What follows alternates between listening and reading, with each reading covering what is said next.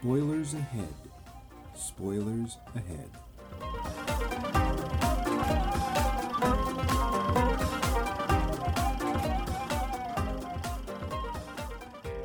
Welcome, welcome, super spies and secret agent provocateurs. Your latest mission, should you choose to accept it, is from Max Mike Movies. To continue the fo- to follow the exploits of one James 007 Bond. That's his le- weird middle name. That's his legal middle name. In our ser- Uh, you made that up. Nope, nope, it's true. I read it in Discover magazine. Don't dispute me. Totally made it up. Nope, nope, nope. It's absolutely true. In our series, Get 'em, Jimmy. Your acceptance, should you choose to mission it, is to listen to us natter about the best and worst of the Bond franchise, and we've got a great example of one of those two things today with 2012's Skyfall, another example of Daniel Craig's turn as Bond. I am your chairman of the Department of Redundancy Department, Max Levine, and our represent, fr- representative from the PDQ branch today is Mike Double O. I don't think so. Loose. Yeah, that's pretty much my answer to everything. Yep. Um, and oh, by the way, if I could interject, uh, natter, natter. natter, natter, natter, natter. Yeah. But first, Natter butter. a little business. Woo, business. Yay, business. Because we are businessmen with a business. I like saying Stop. business. Stop. Okay. Now. Okay. Please halt. As you probably know, you can find all of our previous uh, magnum opus, opuses, op- Natterings. op- operarums, nonsense, at our website, maxmikemovies.com. You can also listen to us on your favorite podcast app, provided your favorite podcast app is the Google Podcast app or the Apple Podcast app. And now with Retsyn, you can find us on Spotify. by With searching- Retsyn. A glistening drop of Retsyn. Retsyn. We're also on the social medias, all the Twitters and the the Pinterests and the Etsy's and okay, we're on Facebook and Twitter at Max Mike Movies. Happy? Hey, I got a quick question before we get in even to the trivia. Although this could be part of the trivia. Do you um have you uh do we have any idea what Retsyn is? well, pfft, I can't believe you didn't know that. Yeah, I mean, pfft, come on, I'm embarrassed for you. um, would you explain? No, I would not. I don't know what the hell is that. What's that crap? All I know is certs tasted awful. Because the fruity ones weren't bad. I guess. Do they still make certs? Can- I don't, I don't know. I don't think so. But hey, Yeah. we're talking about a movie. We And are talking talk- about talking about Skyfall. The show. We are. This is this uh, movie, which was the 50th anniversary of the Bond franchise. Ooh, 50th anniversary.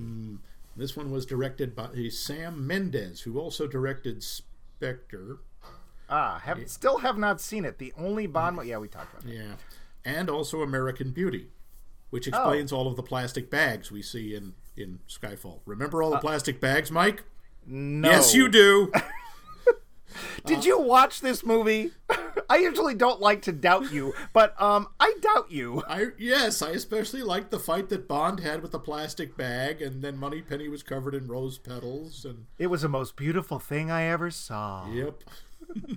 uh, this movie, the budget was two hundred million dollars. Yipes! Yeah, and you can see it up there on the screen. There's a lot of very cool locations, a lot of splody things, and a train falling through a ceiling.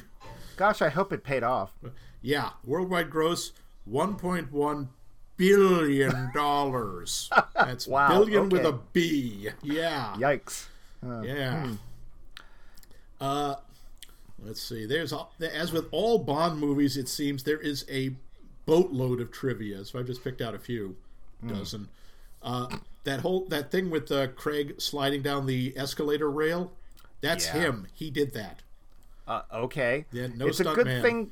It's a good thing that they didn't do that as a realistic thing because it would have been a lot more painful. Because Yes. people who make escalators figured that one out a long time ago, and there's often like little metal knobs. Or there's actually a train station in Boston. It's at Porter Square where they Hmm. have they took lost gloves and things, they bronzed them and put them in that little area between the escalators. So Owie, Yeah, owie, would- owie. yeah, so Now, This this movie, I think, has the uh, distinction of being the only movie in history to be promoted by the Queen of England. Really? Yes. After receiving, they got a personal invitation from Her Majesty Queen Elizabeth II. I don't know if you saw this at the opening of the 2012 Olympic Games, which happened, you know, 2012. They were in in England. They were in London the same year this movie opened. Uh, Jay, Daniel Craig and Queen Elizabeth II appear together getting into a helicopter in the opening uh, video segment. It was called The Arrival. Okay. Uh, yeah. It, they basically um, Craig meets the Bond meets the Queen to escort her to safely to the stadium. They're seen going into a helicopter, which then flies along the Thames down to the uh, plate the, the uh, stadium, which was called the Cauldron. Uh, whereby after that, stunt doubles then jump out of the helicopter down to the awaiting ceremony. It was really the Queen. You can't yeah, tell oh me yeah, it wasn't. yeah. It was the Queen skydiving, but that was her in the opening segment, and that is the it, it is said to be the only time it's the Queen's first and only acting role. Ah, Yeah, well, that weird island, Hashima Island, the site where uh, the bad guy is. It's Yeah. a real place. It's a little deserted, industrialized island uh, off uh, south southwest coast of Japan. It's about nine and a half miles from Nagasaki. It is three tenths of a mile long and a tenth of a mile wide. It's about one of 500 uninhabited islands in the Na- Nagasaki prefecture. It's also called Ghost Island.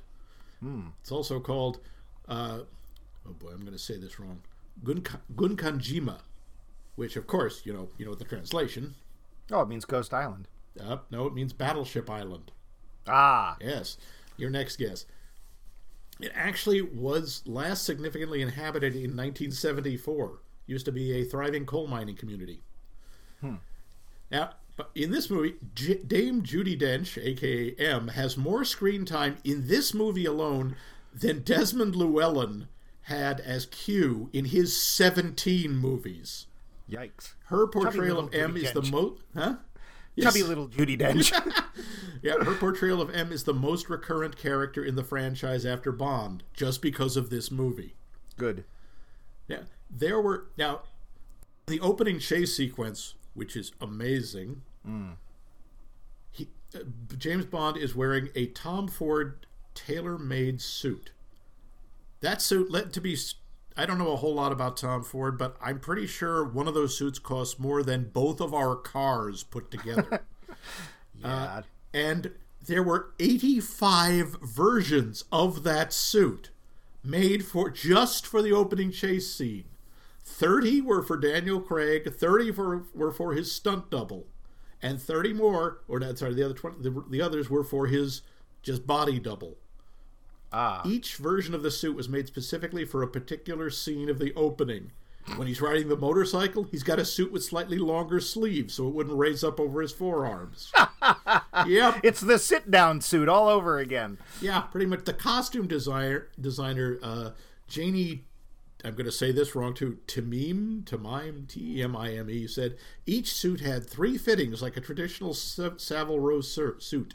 It was very high class tailoring. The first suit was mohair, very light woolen silk. The tuxedo is woolen silk. They were all made of beautiful fabric, and he'd be jumping and fighting, and they'd stand up, and the suit would be perfect. Also, Craig's tie had to be weighted for the motorcycle chase section to keep it from flying around and hitting him in the face. kind of hard to look dignified. Uh, Daniel Craig was worried about delays. Uh, sorry, he was worried about the delays in the production, and he really wanted to get back into the role because he was 43 at the time. And let's face it, compared to Sir Roger Moore, that made him just a puppy. Yeah. And he already felt he's getting too old for this, for the extreme physical demands of playing Bond. Apparently, he starts preparation for a Bond movie six months prior to filming and works out two hours a day of principal photography after shooting is wrapped. Yeah. Mm. Yeah, I saw that interview where he basically says, "Yeah, we do all those the shirtless scenes first, so I can start eating again." I think I mentioned that in one of our Yep. other episodes. So Yeah. He also he told Rolling Stone magazine he wanted this movie, Skyfall, to be the last one, his third and final one. He said, I've been trying to get out of this from the very moment I got into it, but they won't let me go. and he said, of course, was signed on for after those three, two more, Spectre, and the last one, he, I, I think that he's going to be in No Time to Die, which comes out next year. Yeah. Uh, apparently, on the Graham Norton show, Dame Judi Dench revealed that her cell phone has a ringtone of the James Bond theme, and it kept ringing during when she would film on set, and kept she kept forgetting to turn it off. People would crack up, and it became this running gag.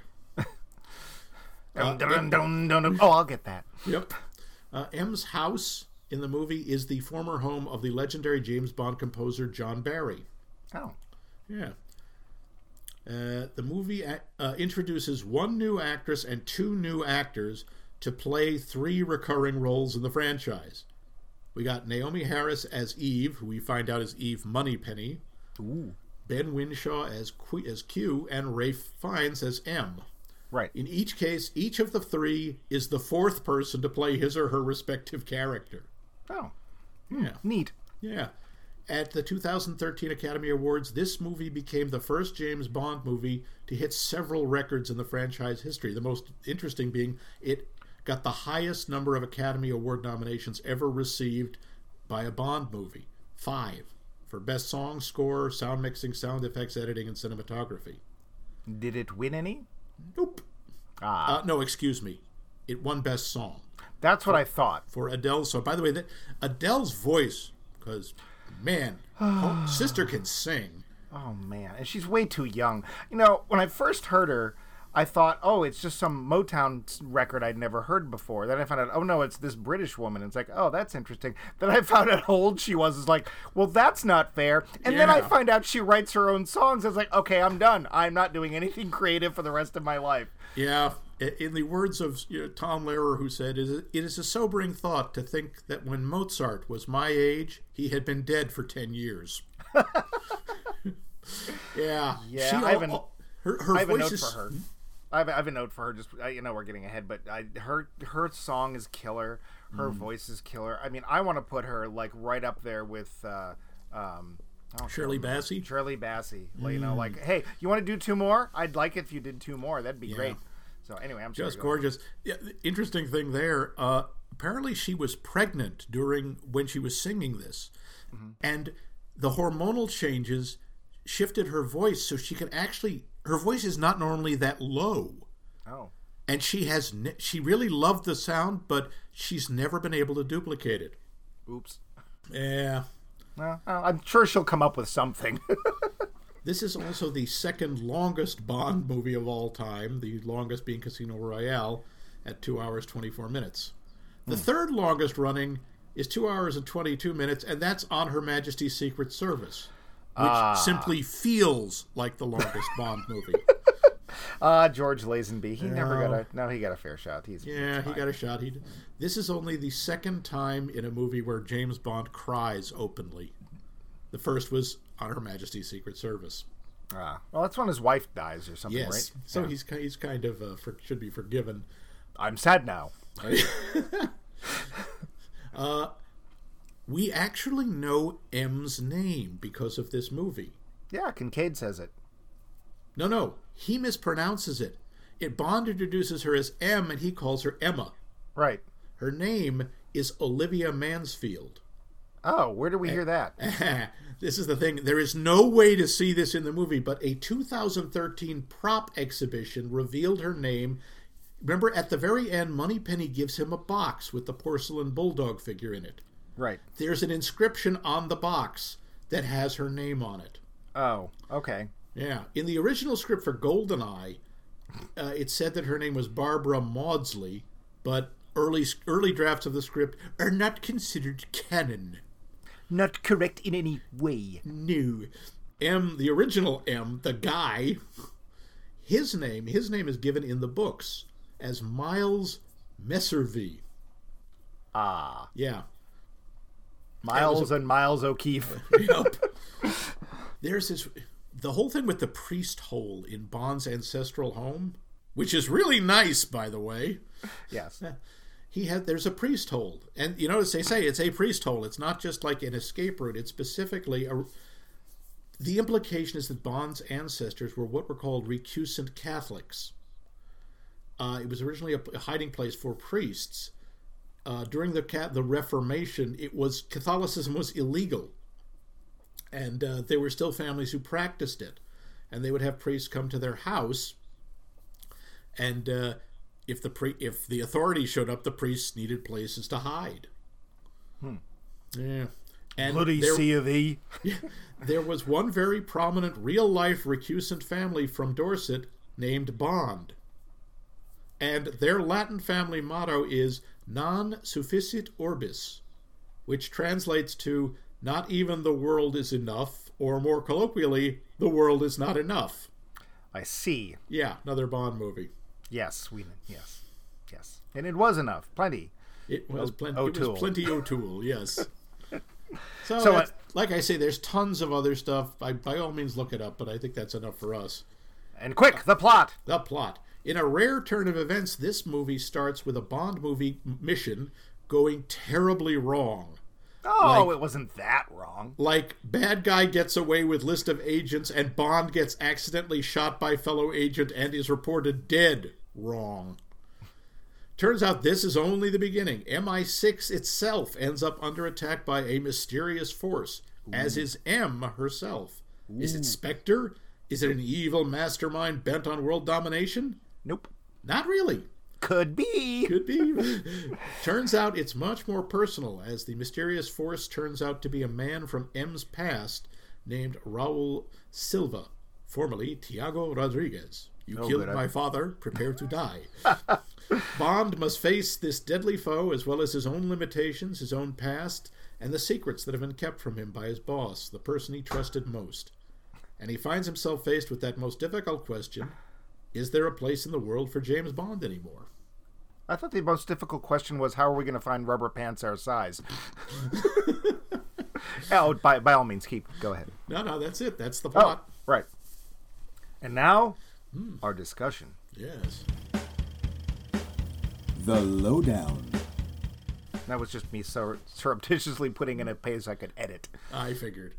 Yeah, So- so, we get the opening uh exotic Cleveland. Whatever. We get M at her most M. Oh, this is so M. This this movie, this was her movie. She It walked away with it. And it's Judi Dench, and Judi Dench is just wonderful anyway. But her M, all right, I, I have notes for various people throughout my, my whole list here, but really, all of the characters in this movie, even though there's some of them are not that big a character, Yeah. M, Q, all the rest of the letters, Bond, uh, uh, uh, uh, Ray Fiennes, who eventually becomes M. Which really freaked me out that Lord Voldemort took over MI6.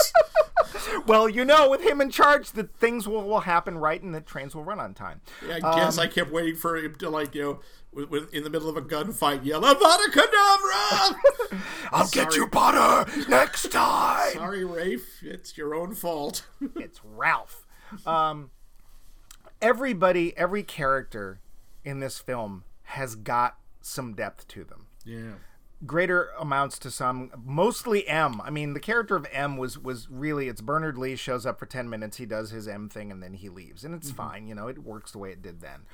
But Oh man, I mean she's great. When she and Ray Fiennes are together in a scene, they're great. When mm. Judi Dench and Daniel Craig are in a scene together alone, they're great. So we mm. start off seeing M, and she is the cold iron lady. She's like, "This needs to happen. You're going to do it my way. Yeah, someone's going to get hurt. Take the shot." yeah Moneypenny's God. like, "Uh, uh, uh, oh, oh, oh, ooh, ooh, Rooney, ooh." get a hold of yourself. That, And yep. that- that's an amazing scene. And she, Yep. Em is saying, she's like, I can't shoot. I might hit Bond. Take the bloody shot. And we, of course, as an audience, are like, "Well, it's James Bond. Of course, he's going to be fine." And some oh, oh, No, he's been shot in the chest by one of his own people by by accident. This wasn't like an evil scheme. This wasn't a betrayal. This was a mistake. I love that even the bad guy, whose name I can't remember because he gets offed fairly early on, even the bad guy is looking over like, huh? Yeah, Patrice. Yeah, he's like, Yeah, "Wait, Patrice. what? And no, no, that was supposed to be me. I'll stand here and let you shoot. No, okay, I'll, I'll leave. It's a great opening because we've seen this kind of thing before, and it's not at all what we expect. And we get Moneypenny, whom we don't know as Moneypenny yet. And I liked her right from the start. I liked the way she was competent. There was none of this, oh, a girl? None of that crap. She's driving like a pro. Um, and to be fair, I don't know that anybody would have made that shot because she's trying to track a moving train on which two guys are fighting, and unfortunately, Bond tends to be closer to her than the bad guy. Mm-hmm. So it, I, I like her from. the We don't even know she's Moneypenny yet because they, they wait Nope, to tell we us don't that. learn that till the last scene. Yeah. But then Link is down. Yep. And and we- he we- falls off the train, and as I have it here, and he's fallen into the theme song. Yeah, which, as I said, is is Adele's and is awesome. I Yep. love Adele. Although- Yep. Sorry. She has such a smoky voice. She's Oh, so voice. I don't know. She, you, Adele, everybody knows who Dell is. Yet, wonderful. all the video stuff in there is so Bond. It's like, okay, let's see, guns check, knives check, women check, a lot of death imagery. Yep, it's a Bond theme song. Yeah. So it, it in that case it works too. So it's I mean it's admittedly what was that the one that the Madonna one that nobody liked? I can't even remember what it was now. Uh, yeah, something. That one, yeah. It's no Die it's no another but day. or- That wasn't what it was called. Something. I uh it was in, yeah, it uh, was. Invisible Car Blues, I think. Yeah, yeah. Um, so then, you know, after the, this little montage, which I watched a little, uh, one of the extras on on the DVD. Well, it's not a DVD, but you know what I mean. Yeah. And uh, the guy who did the opening was trying to give the impression that this is what Bond is dreaming and or thinking or experiencing during his whole "Hey, no one's pulled me out of the water yet" um, bit. Um, but yeah, then he does obviously come out, and we go back to Britain, where you know M is writing his obituary, and uh, turns out that she's being called on the carpet, as they say in Britain, because um, uh, let's say MI6 is not doing all that well, and of course she just got Bond killed, which. You know, they're all upset because it's the end of a movie franchise and it makes a lot of money and pays a lot of taxes. Yeah, and Um, they've just gotten away with a MacGuffin that has. That's the thing, though. It's not really a MacGuffin. It does affect the plot. They've gotten Oh, away yeah. with a list of all of MI6's uh, embedded agents in terrorist organizations. It's actually NATO's. Oh. NATO, excuse me. Yep. So it's like ah um uh crap, and you know we get a scene where uh, Ray Fiennes who will eventually become the new M, uh, who is in some sort of oversight committee or or you know the like- minister the minister of taking down the short old ladies, um, comes in and says, uh, "So how do you answer for this?" And she says, "I don't answer for you. I got stuff to do. Get lost." And he's like, "Um, no." And they have a great scene where you know they're very British. Nobody gets angry, but everybody lets it be known how they feel. Um, Yeah, I they, actually they are wonder. extremely British because they just get more and more polite to each other. That's how you know the English are mad at you. Yeah, and actually, I was looking at that, especially with what's going on in politics, well, worldwide, but also in British politics. I can't help but wonder if there are Brits that are like, um, can we just vote for Judi Dench? Is that a thing we can do? Because I Prime Minister like vote Dench, for- yeah. yeah, I kind of want to vote for her. um, and then we get the first of the big contrasts of this film. And I'm going to go right out here and say this is a movie of contrast. There is a lot of contrasts all throughout the film, and they're all really interesting. The first one is we see, we go back to England, so we see M and all this stuff, and suddenly she gets a little notice going, Oh, hey, by the way, I'm in your computer. And she's like, What? No, hey, why is there a traffic jam? And she stopped just in time to watch her office in MI6 blow up. Um, and we go right from there, you know, present day England and a Bob going off to James Bond slumming it somewhere in, um, I think, South America. They never say, and it's, not Hard to- really that important. It's hard to tell, but yeah, South America because we know they have scorpions. Because he's like, you know what? Everyone thinks I'm dead. Uh, the heck with it. I'm done. Yeah, he's I'm- living life like a beach bum, except, and there's almost no dialogue in that No. sequence. It's so well done. You, you know, he's in bed with a beautiful woman. He's you know sitting there drinking a beer, also taking pills. Yep. don't know exactly what kind, but you can tell he's like, oh yeah, good. I've left it all behind. I am unhappy yeah. this isn't what I'm supposed to be. And he's looking for thrills. And I, I really hope this isn't a thing people actually do, but he's in a bar doing shots. And the way he does the shot is he has a, they put a live scorpion on the hand that's holding the glass, and he has to try to take the drink without the scorpion stinging him. Yeah, and you also get the impression that he kind of doesn't care if it does.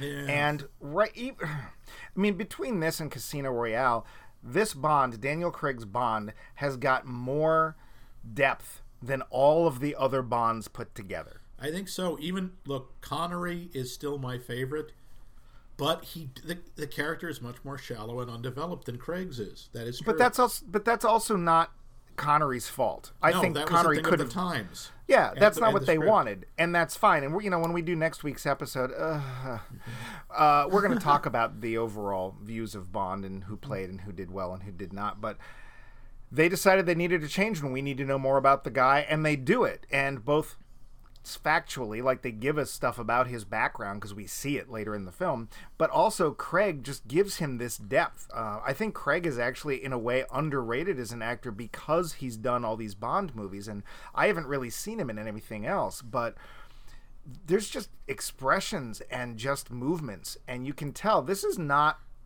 This is not a person that's in one piece, Mm. and No, maybe he's to, weakened. He's vulnerable. He's damaged. he's It's a- angry. it's very yeah it's very disconcerting to see bond like this because bond is always so collected and Yeah. urbane and in control and it's like one of the pillars of the world has been shaken Yeah.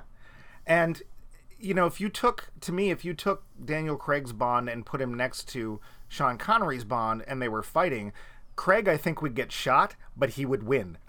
yeah yeah he'd be a mess by the end but yeah.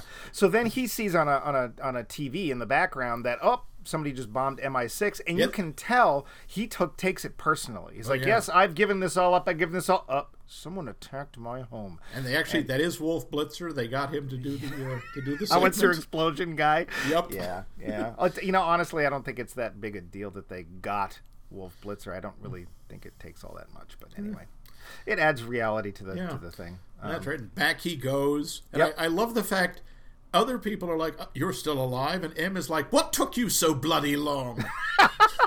Well, he, he does as he usually does. He breaks into her house, and I love the fact that he she just assumes who would break. Oh, it's him. yep. She's not worried at all. She's just annoyed. It's like she's Yeah. annoyed at the rudeness of it, not at the fact that a dead man has walked in. I'll go back to my apartment. We sold it. Ah, well, I'll get a hotel. Well, you're bloody well not sleeping here. She's so good. She really I is. love her as M, which only makes well, we're getting ahead of ourselves, but Yeah. uh, so this is move. This is a point where, and this movie in general is kind of when Bond is also not Bond because, like stuff we just talked about, we get to see him struggle with things, and it's not Yeah. just physical; it's obviously emotional and mental. And so he comes back and you know finds out that they've not only proclaimed him dead and sold all his stuff, but uh, you're on the inactive list, and we need you to take a test. You have to pass your OWLs, your owls, to get Yes. Back uh, and and be able to to be on active service.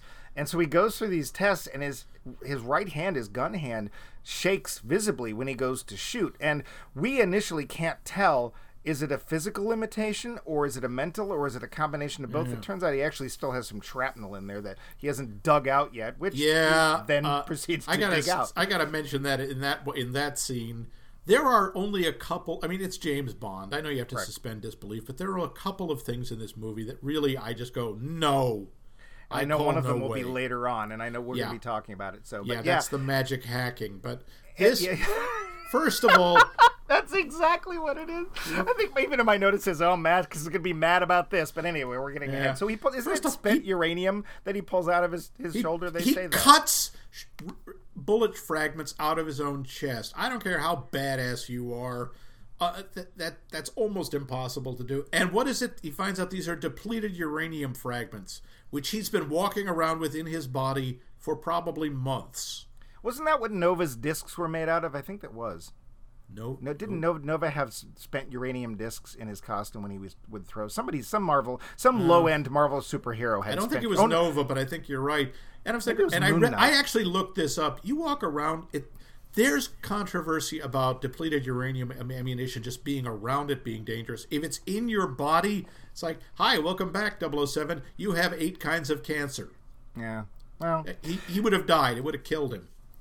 But this is one of those. This starts up that that scene. We'll we'll ignore the I cut my own shrapnel out part, but the scenes of Bond working out and the scenes of Bond trying to get back in shape. And it's actually interesting because at one point he's been doing, I think it was chin ups at the time, and mm. one of the, the I think the, I can't remember the guy's name who's hanging around him is just like, you know, would you like me to stay? It's like, no, no, no, I'm fine. Go on off. And as soon as the guy leaves, he's like, collapses basically. Yeah, we see and him so- swimming laps, and at the end he's he's panting. He can't catch his breath. He's Yeah. weakened. It's, it's Right. he's not the Superman that he is in most of the other movies. Yeah, it turns out dying uh, can take something out of a guy. How but about that's, that?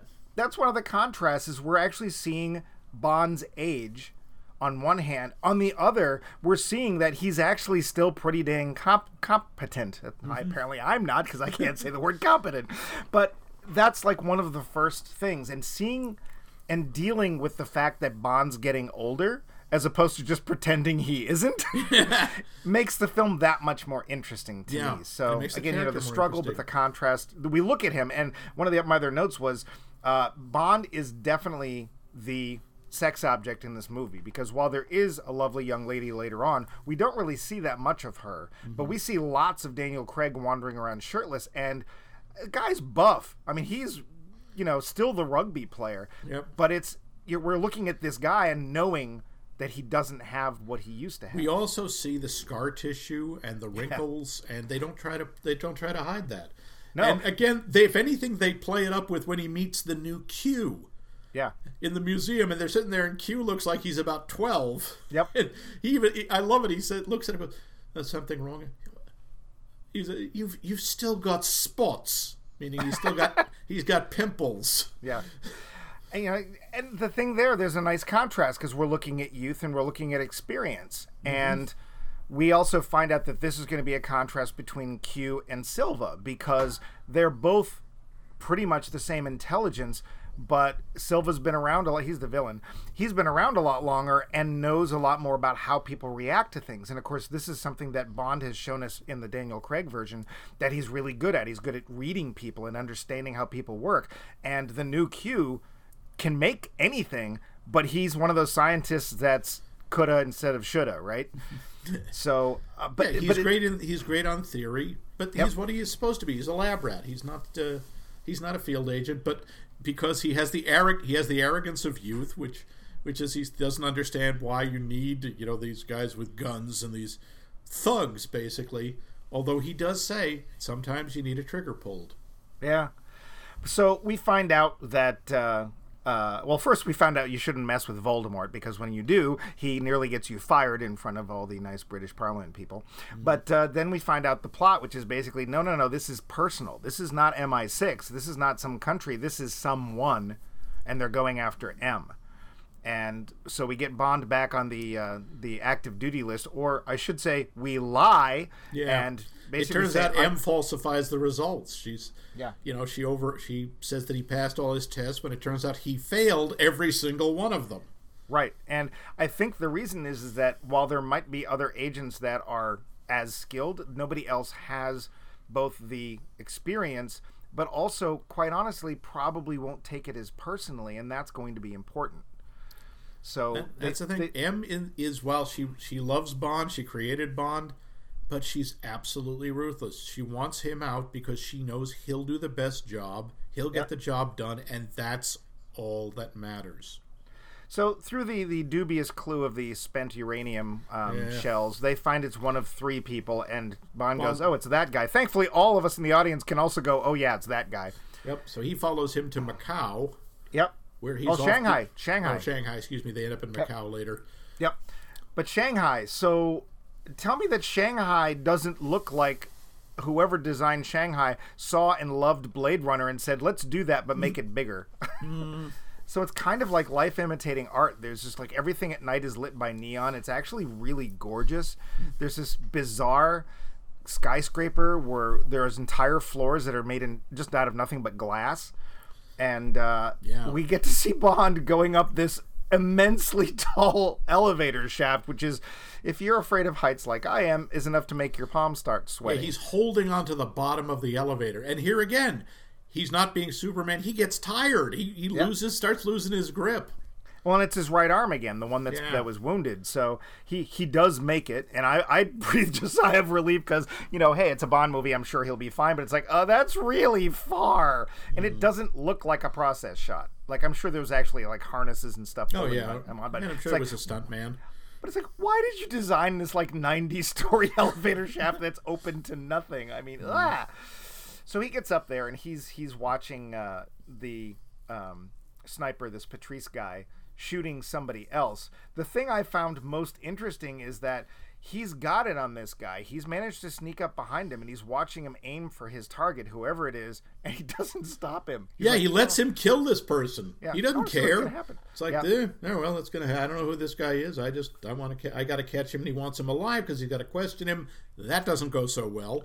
No, and then he uh, he fights the guy, and then you know he, he's holding on to him, and it's over the elevator shaft because hey, here's this great thing I can use as a torture device, and he's like, "Tell me who you work for. Tell me who you work for," and the guy does not say anything, and then slips out of his grasp, and he falls and dies. But Bond gets to see somebody across the way that was in the room with the guy who was shot, and as it turns out, mm-hmm. she's actually kind of in on it. And this is when we go to Macau. Yeah, that's right. Sort of a, yeah, goes to a casino. Yeah, he cashes in the chip, yeah. and that's where he And- meets Severine. Yeah, this chip was in the, the case with the gun that Patrice was using. So this was meant to be his payoff, and he was supposed to go to this this casino, which is which is written on the chip. That's how we find out he finds out where to go, and he goes to cash it in, which is interesting because part of me is like, well, I think they know who they gave it to, but maybe Bond just doesn't care. It also may be that they don't care. They just want they want to pay whoever did the job, and whoever Right, has the chip obviously did the job. Right, which that's okay because the bodyguards are basically like, here's your money that you're not going to get to keep. But Yeah. yeah. And now we will have. Then there's a big fight in a pit full of Komodo dragons. no, it's a big old fake Komodo dragon. I Well, mean, excuse me, a bunch of CG Komodo dragons. Yeah, it's not. It's not. It's of all the effects in the film, it's the least of them. And it's like as soon as I saw it, it's like that's not real. I don't know. This woman, he makes a connection with this woman Severine, Yep. and she basically sa- will uh, agrees to take him to to the mastermind, whoever is behind this, and that's when they go to that bizarre island. Yeah, and of course, so, the, turns out the whole thing has been stage managed by this guy. well, w- yeah, probably. The other thing though is that we do get that Bond seducing the woman thing, and I will Mm-hmm. say that it is no less sexist. But at least this time it's actually part of the plot. Like he's trying to get some information out of her, and as it turns out, she fooled him anyway. Um, we don't linger on it, which is nice. You know, it's like, hey, we know he does this. And if we've been watching the Daniel Craig films, it's kind of dark because we know that there's no chance of Bond having any real feelings for her. There's also the fact it's not like with Connery or Moore where it's like, "Hello, hi, fall into bed with me." He has a lengthy conversation. He establishes a connection with her. Yep. and he offers to help her. It's not just hello, you want me. Yes, and although quite honestly, all you have to do, all he has to do is take the suit off, and I think you know, You skipped I- a, I- you I skipped a scene I I really liked, which is when Moneypenny shows up, and uh, he's shaving, and she takes the razor from him. And this is this was another bit of trivia, by the way, that he uses the, an original what's called a cutthroat razor, a straight razor, right? the kind that street gangs used to use as weapons. And it's great for making meat pies. unbelievably dangerous way to shave, and she takes it from him, and she shaves him. yeah, which is. And- ugh. What? I hate shaving scenes. I don't like to watch anybody shave themselves. It's just I'm waiting for them to cut themselves. I know what's going to happen. I just really, I, I just liked it because there's something both erotic about it, and there's something very touching. He is in effect because she's the one who shot him, Right. and he is handing her and saying, "I still trust you, yeah. so I am going to let you put this blade again to my throat." like when he first meets up with her back in England when he comes back and they're talking it's banter and I think it's very they're they're picking at each other and I think that's also a way of him saying look I don't blame you I couldn't have made could- the shot either But you can tell she's trying really hard to keep it light, but she feels terrible As because she- she you know- shot him. very very well as That is that is out. really kind of a hard thing to walk away from. But a, but uh, another bit of trivia: after this movie came out, sales of cutthroat razors went through the roof. man cuz yeah, they don't come with Moneypenny just so you know so Yeah, yeah anyway so we get to the island and we achieve Javier Bardem we meet the evil guy, Friendo. I'm sorry that Javier Bardem is always going to be Anton Chigurh from uh, No Country for Old Men. I did not see it. Oh, he's he is terrifying in that. And here, I gotta say, I love his performance. It's both over the top and underplayed at the same time. Yeah, kinda. Um, we uh, now to be fair, this happens a lot when you get a very straight actor trying to play someone who is not entirely straight. And I'm going to go and say that uh, we're supposed to expect that Silva's actually bisexual because he seems just as interested in his ex girlfriend, or well, she's not an ex girlfriend yet, but she's about to be, Yeah. uh, as he does when he goes to seduce Bond, something we've never seen before in a Bond film. But he is a little bit stereotypical, and it is played for the creep factor. Yeah. Now, to I see- Bond and Daniel Craig's credit, he doesn't go ew and get you know, and actually he comes back with what makes you think this isn't this is my first time. Now, the way he says it and the way his expression reads, my feeling is that if Bond didn't in fact have a homosexual encounter, he didn't want to or he didn't like it. But that's fine. I figured it was just something he felt that if, if he thought it was necessary to get the mission done, he would have done it. If it meant sleeping with a man, he'd do it. I, I sort of got the impression it was like something that happened in boarding school, but whatever. It yeah, maybe. there's nothing said. It was literally an expression. There was he said that one line. What makes you think this is my first time? That's all he says. So we have nothing to go on. But there's the way he says it and his unblinking, unflinching expression. I just I don't know. It gives you so much to work with. And again, Mm-hmm. Daniel Craig. I think is is underrated because he's getting kind of pigeonholed into Bond. So I understand that he wants to get out. I understand why. Now again, I have not seen him in other films, which is my fault because I really like him in this role and I should seek him out. But He's a lot of fun. I'll tell you this from both Logan Lucky and Knives Out. He does a really good American Southern accent. I have heard that from some of our southern friends. Like they were impressed. And in general, when a Brit does an American accent, well, let the laughter roll out because they're just as bad at doing us as we are doing them. Yes. And uh, I will say, you know, Doctor Strange, who is from many parts of America, Benedict Cumberbatch, love you as an actor, but your American accent is um, odd. Yeah, yeah. But, but anyway, we got to keep on uh, keep on focus here. We do? So he, yes, we do. So he meet, we meet this guy Silva. His name originally was Rodriguez, and it turns out he basically was Bond 1.0. He was, as he said, I used to be Mother's favorite, right. and he felt and he felt she betrayed him. He he doesn't say why. She tells us later. Uh, and he is doing all of this to get back at her. Although it's more complicated than that because you also think he's also trying to impress her. Yeah, I mean, it's definitely that. It's like daddy issues, except it's mommy issues. Yeah, it's mommy It's issues. played well, except it's played like daddy issues, right? Because usually daddy issues has has to do with the son wanting the father to be proud of him, and in this case, it's M. Mm-hmm. Well, But it's the more powerful parent figure, and in this case, M is more powerful than pretty much who the hell's going to outpower her. I was very sorry that she sort of just let slip later in the film that her husband passed away. Because we only see him from behind in bed with her once, and I think that's it. Um, but anyway, yeah. So Silva shows up, and he's interesting and nuts, which is a, to be fair, a very fairly common combination for Bond films. Yeah, but he it's, does it there's really no well. mustache twirling, and there's no, you know, there's no. Um, I'm sorry, uh, Liz Taylor's uh, husband, um, famous actor. Uh, oh, uh, Richard Married Burton. twice. Richard Burton. There's no Richard Burton in Exorcist 2 going evil, Right. but he's still quietly insane. Yeah, he's very crazy, and Bardem is does a really good job of conveying that. Yeah, without basically going all over the So place. So then we get to see um, Bond try to shoot uh, fifty-year-old Scotch. Oh, it's one of your favorites. I understand. Yeah, whose wouldn't be fifty-year-old Scotch? Fifty-year-old Ah! Macallan, yeah. Yeah, I'm fair. Macallan's not one of my favorite brands, but I'll take fifty-year-old any kind of whiskey. Yeah, so Um, we there- have to- yeah, there's basically some. You know what? That whole scene it doesn't matter. It's all just okay. Yes, evil, evil, evil, and suddenly he's caught. Well, except I kind of got the impression that he was now that you know when we find out that he was orchestrating all this, that he's trying to be like, um, I, I- I'm giving you an opportunity to catch me. Are Yeah. you gonna catch me? He Uh, wants to be caught. We figured that Right. out pretty quickly. And that was what always surprised me in the movie. It's like, wow, here comes MI6, you know, thup, thup, thup, thup, helicopter. Dun, dun. They caught the bad guy. Wait, why is there an hour left in this movie? Yeah. Well, but the characters don't know that.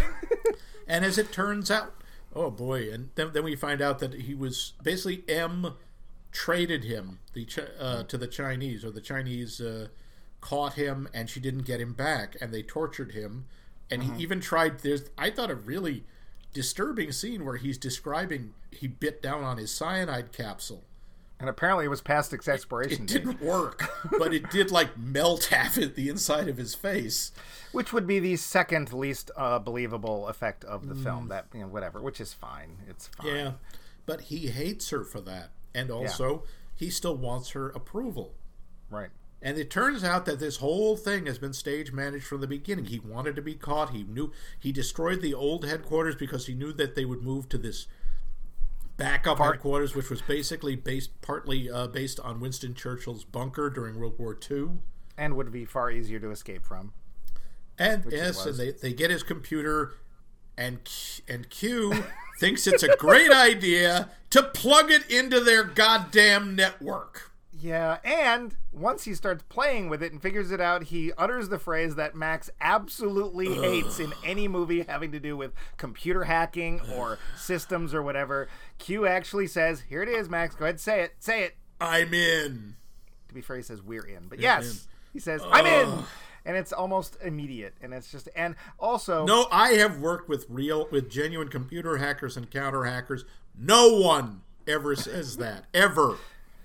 But we also get this is the one of the things in Bond, and as Max pointed out, there's always stuff in Bond films that you have to kind Yeah. of disbelieve, and we get this this monitor showing us this constantly mutating version of the cryptography involved with this, and it's like okay. That's uh, we have a pretty picture. Uh, look, red things, and I just I yeah I don't buy it. I don't buy it. I think basically what you would get is what do they call that? An entry line or whatever? With like a Yeah, you got a command line and maybe a lot of ANSI code whizzing by. Yeah, Saying it would no. all be command line stuff. It's not.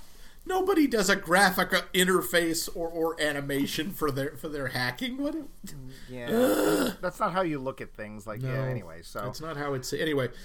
And he escapes. and it turns out, yep, sure enough, plugging in the computer to their to MI6's system. Basically, uh, Silva's like, I know they have somebody that's really smart working for them, uh, probably as smart as I am in computers. I know he's also not going to be able to look away from a challenge. He's going to plug this thing in and try to get into it. And when he does, my computer program that's set to basically turn all the security off will take hold, and they'll be too slow in getting up to get. I'll be out. I'll be out. And there So is yet another really good chase scene where Yep. uh, Bond is chasing him to the underground, and you, he has Yep. all these compatriots set up to help him, and he disguises himself as a cop. And it turns out, you know, M is uh, appearing at Westminster before a uh, judiciary hearing or some Yes. kind of uh, oversight committee, Right. and she's getting reamed out on the carpet. And give him credit, Ray Fiennes stands up for her at one point, or at least tries to, you know, stop. Uh, Nancy Gra- Nancy Grace there from slapping her around on the stand. I love his verbal little slap when he goes, How about for the sake of variety, we hear from the witness first? Yes, we actually let her answer a question. Yep, And it's very so English. polite, but it's just like, shut up. Yeah, But yeah, so there's this whole thing. We see this great chase scene. We see this scene where uh, a subway train falls through the ceiling in this underground. And I'm going to say that is the best special effect in the movie because it looked pretty dang real to me. And I know there is no way that was a real train. I'm sure it was a model or something, but yeah, it's completely believable. And, And Bond Bond- is racing no longer not just to try to catch Silva, but he knows he's that he's figured out he's going after M, and he wants Right. to save her. Right. And he does, and he bursts in, and there's a again great fight sequence. Also manages to show the parliament or the, the ministers whoever they are that uh, hey you know that mi6 thing you're trying to thinking about getting rid of uh, you guys aren't as safe as you think you are Yeah. because here they are i have to say because of that one scene uh, british politics is a lot more exciting than ours have you ever tuned into c-span for that moment where all the gunplay is going on No, and- no. Well, I yeah. just like Pew, watching pew. British. I like watching British Parliament. Just hearing the guy yelling "Order! Order!" i'm a cowboy pew pew pew I, I want to be that guy. I want to yell "Order!" Um, hey if there was there was a chance of that on c-span i might actually watch it so yeah, he, so, he uh, grabs him. He runs off, and he decides quite rightly, if they're anywhere on the grid, Silva will be able to find them. Right. So, So, he, he said- goes to the one thing that will not be on the grid at all. The Oh, DB5. The Aston Martin. I love that. He open. He takes him to, off to this garage. he get. He says, "Yeah, we're going to need a different car," and it's the Austin DB. There it is, the DB5. And you like she yeah. looks at it, and goes, "Oh yes, that's much less conspicuous." Well, she also later on, she's like in the car and it's like, this is really uncomfortable. Which, you know, quite honestly, 60s British sports cars Yeah. probably weren't built for comfort. And it turns out it is the DB. It's the DB5 from Goldfinger in effect because it has machine guns. And at one point, he actually, you know, teasingly flips up the gear shift, and there's the red button for the ejector seat. And she just looks at him and goes, "Oh, go on then, eject me. See if I care." That's one of my favorite moments in the movie. But he's also smart in that he says, look, we can't just hide. I could do that, but we can't just hide. We need him to be able to follow us. But Q, hey, use your smarts. Leave a trail that only he could follow. Yeah, so Which is obscure. great. Mm-hmm. And so they do. They go off to what turns out to be Bond's home, his original house in Scotland, Chateau which is gorgeous. Yeah, which is called Skyfall, which is now we understand why the movie's called Skyfall. And they hole up, and Bond finds out, unfortunately, oh yeah, sorry, the um, the house has been uh, sold. Uh, Yeah, which, turns, out, not to be a problem in the end. no, but, uh, not really. And the caretaker, who obviously was with him since a boy, that's Albert Finney. Oh, was that who that was? Albert okay. friggin' Finney, Hollywood and stage royalty. Albert Finney. Yeah. I think And he that's comes- awesome. You, another bit of trivia: there was talk at the when the movie was being filmed. They wanted to get Sean Connery to play that oh. part. They wanted to Oh. I am bring him out of retirement. Oh, I'm so glad they didn't. I am That too. And the director said dumb. the direct he said, "Look, that was just a thought because we know it would happen. It would take you out of the movie completely because suddenly you're going, Yep. wait, Bond and Bond. Oh, that's weird. Bond wouldn't and beyond. Yeah, mm. would not have worked. No, and so, but here's again, we get contrast because now we get Bond faces some of his past. This is where he grew up, and this is where he found out his parents died, and this is one of the people who more or less helped raise him until he was shuffled off to boarding school, etc. And this is uh-huh. this is the gameskeeper of the place, and he even you know recognizes him, and Bond recognizes him, and they're cordial. But it's really interesting because you're thinking, oh wow, Bond, Bond's gonna have to face all these old ghosts and stuff, and Bond's basically like, yeah, I'm done with this. You know, I, and even later, his line when he leaves the house just looks around and shakes his head goes, I always hated this place. Yeah, and it's like you're worried that this is going to be showing like some sort of Bond weakness, but it's actually showing growth. It's like, yeah, I'm past this now, and I'm going to use this to my advantage. That's who Bond is now. Yeah, he's sentimental a little bit. He's sentimental for for M, and he's sentimental for Kincade, but it's not what everyone thinks it's going to be, and it's a nice contrast. And also, I'm getting a little ahead, but when the house blows up, you get the impression like Bond has totally cut his past off. It does not matter to him anymore, physically or emotionally. Um, and so what happens is they get to this house and they basically have to make do with what they've got to booby trap it because sure enough, uh, Silva's going to show up. Uh, basically, he shows up out of Apocalypse Now with his helicopter playing uh, Ride of the Valkyries or whatever. Well, it wasn't Ride of the Valkyries. It was actually an old jazz number, but yeah. right. Yeah, and, with an army of thugs, and they kill all of them. Yes, and including they take down the DB5, which is another kind of visual way of saying, yeah, that Bond doesn't exist anymore either. Uh, you know, I like the thing I liked is that's when he looks upset. Yeah, When they blow Oh, up the car, I swear, all I could think is, again, hello, my name is James Bond. You killed my car. Prepare to die. But afo- unfortunately, M gets a sh- stray shot in the side and is not doing well. And she and, and Kincade go down the priest hole and manage to get away. But quite reasonably, there's this giant fire after Bond blows up his own family home. And looking around, uh, somehow Silva's like, I know this, it couldn't have been this easy. And way off in the distance, because she's got a light colored blanket around her, he sees the reflection of the fire off the blanket and he knows to go after her that way. Well, of course, Bond does too. And we eventually get to the point where it looks like, oh no, Silva's going to win, but in the chapel. Yes, he finds them in the Bond family chapel. And there, it's not so much the win. I thought that was actually a very both disturbing and touching moment where he's got M. He knows he's he's got it, and he puts his he puts the gun in her hand. He puts his head on her shoulder, and he sets up hold, moves the gun so if she pulls the trigger, it'll kill both of them. Right. And she's just saying, "End it, end it for both of us. Right. And then he gets a knife in the back from Bond. Right. Yeah, you know, because that's a knife. Yeah. And It's a great moment. in a very touching scene. And at the end, to be fair, before we even get to that, when we get um, to the chapel, by this point, M knows it's like, I'm losing a lot of blood. We don't have time to take care of it. Um, and who gets to the chapel first? Not Bond, but of course it's Silva. And we actually see M's facade finally break. And for a moment, those last moments, she's just a scared old woman.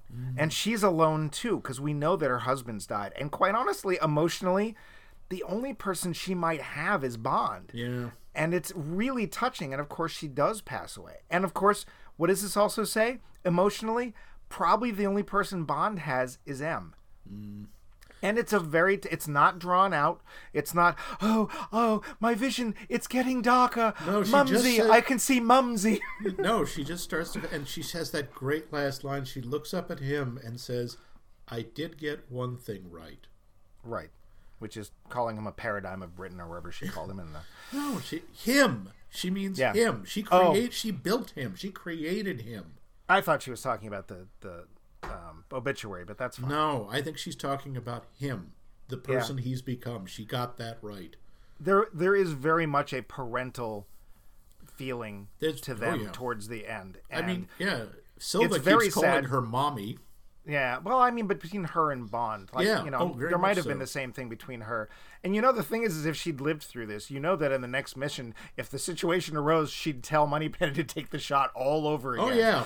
Oh yeah. Um, but the saddest part about this isn't just that it's a sad scene and somebody dying, it's that we have had somebody take a character that was throwaway, really, because M was there for comedic value, uh, if nothing else, and really turn it into somebody we give a crap about. he wasn't there for in. throwaway. M was a piece of exposition. That's all he was. He was a But that's- he was a line in the script. He as you say, he was meaningless. Yeah, and but this M, even through the um the Pierce Brosnan movies, was something more. She wasn't as much as she was in the Daniel Craig's, Mm-hmm. but I mean it's Judi Dench too, so you know you, you've got that. But I, I was sorry to see her go because she was so interesting. But we get Ray Fiennes, and Ray Fiennes' M is not Judi Dench's M, but it's potentially just as interesting. And when we leave the film with him as M, it's like he's sort of like, okay, I kind of get it. You know, I guess we do need you. I don't fully approve, but maybe we can work together. Mm-hmm. And it's like, you know, maybe this will be okay. I.e., we'll still have something interesting to look at. Of course, I don't know because I haven't seen Spectre. and then we find out, oh, Eve is actually Moneypenny, and she's decided to take a desk job because it's being in the field is not for her, which is fine. Yeah. Um, But you know, all through this film, we have seen Bond struggle with things, and we, you know, that house blowing up is a total symbol, I think, of him being totally okay with his past, his parents dying, that whole thing. He's over it. Um, we're looking at old Bond versus young Bond and how those things work together. Old Bond versus young characters. We're looking at the older characters, Bond and M versus younger people, and so on and so forth. We're also looking at we a different type of spy. We're looking at Yeah. the, I mean, there. That's one of the things that uh, the hearing is arguing about. Do we still need these assassins? Do we still need these guys in tuxedos and custom-made guns and so forth? When we have you know drones and we have comp- we have uh, remote surveillance and all that stuff. I gotta say though, if they're worried about cost, they are up four million pounds for that money that Bond walked away with in Macau. Yeah, and how much fair, property damage was done during that entire chase sequence? Yeah, yeah, that might prove- buy the new one new train. Ah, you gotta prove that. Uh, well, you know, Texas. Hey, you know the other thing that uh, we're running out of is time, so we should uh, head to our wrap up here. Yep. The Roundup. so Max, yeah. do you do you like this movie? I like this movie a lot. I gotta say, a lot of the time when I watch these Bond movies, I'll watch like the first half, and then I'll come back the next day and watch the second half. I got so pulled into this, I couldn't stop watching. I did the same thing. So I last night I was I usually watched it the night before. And I started it late because I was actually drawing and I was more interested in drawing at the time. And I've seen Skyfall, although interestingly, I remembered liking it but didn't remember a lot of the details. Mm-hmm. I just remember really liking the movie. And I got about an hour or so into it, an hour and 20 minutes into it, and I needed to do other things, but I was like, you know, I I'm going to lose I'm going to lose the feel. So I put it on in the background but kept putting it on pause when I had to pay attention to other things and kept watching it and making my notes and stuff. And uh, I know you haven't asked me yet, but I actually think this is my favorite Bond movie. Wow. Like I, from I it's with in I think it's in my top three. it is from Russia with Love is my favorite old style Bond. But overall, I think for the story, for the characters, for the performances, still being exciting while doing some intro- some introspection and some investigation of the people who make up this blowy up franchise. I think this is actually my favorite Bond film. Huh. Interesting.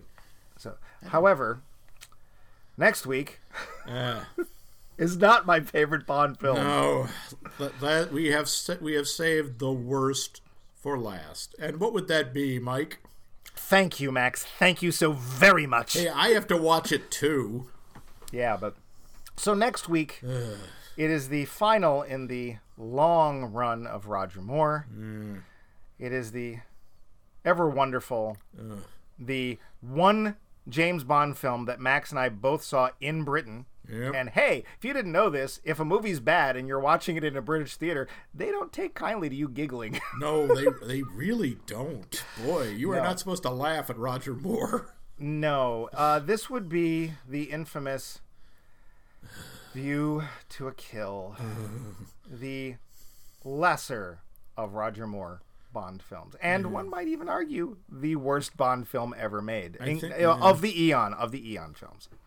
Because Yeah. remember, because the first Casino Royale, which yeah, Well, yeah, but that's hard to compare because that's that's not a that's a comedy. it's eh, a spoof. It's a sort. Yeah, it's pretty much anyway. Yeah, Yeah. View to a Kill. Te- well, tune in and see and pack the painkiller. We're discussing that film and the blimp. Oh, If you don't know what we're talking about, you should watch Yeah. because we're going to. So why should we suffer uh, Yep, we- alone? so we anyway? suffer for our art. So should you.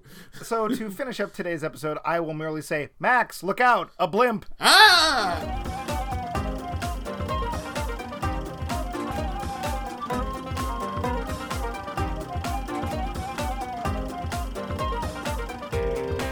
Max Mike Movies is a co production of The Voice of Max and The Movie Wrench.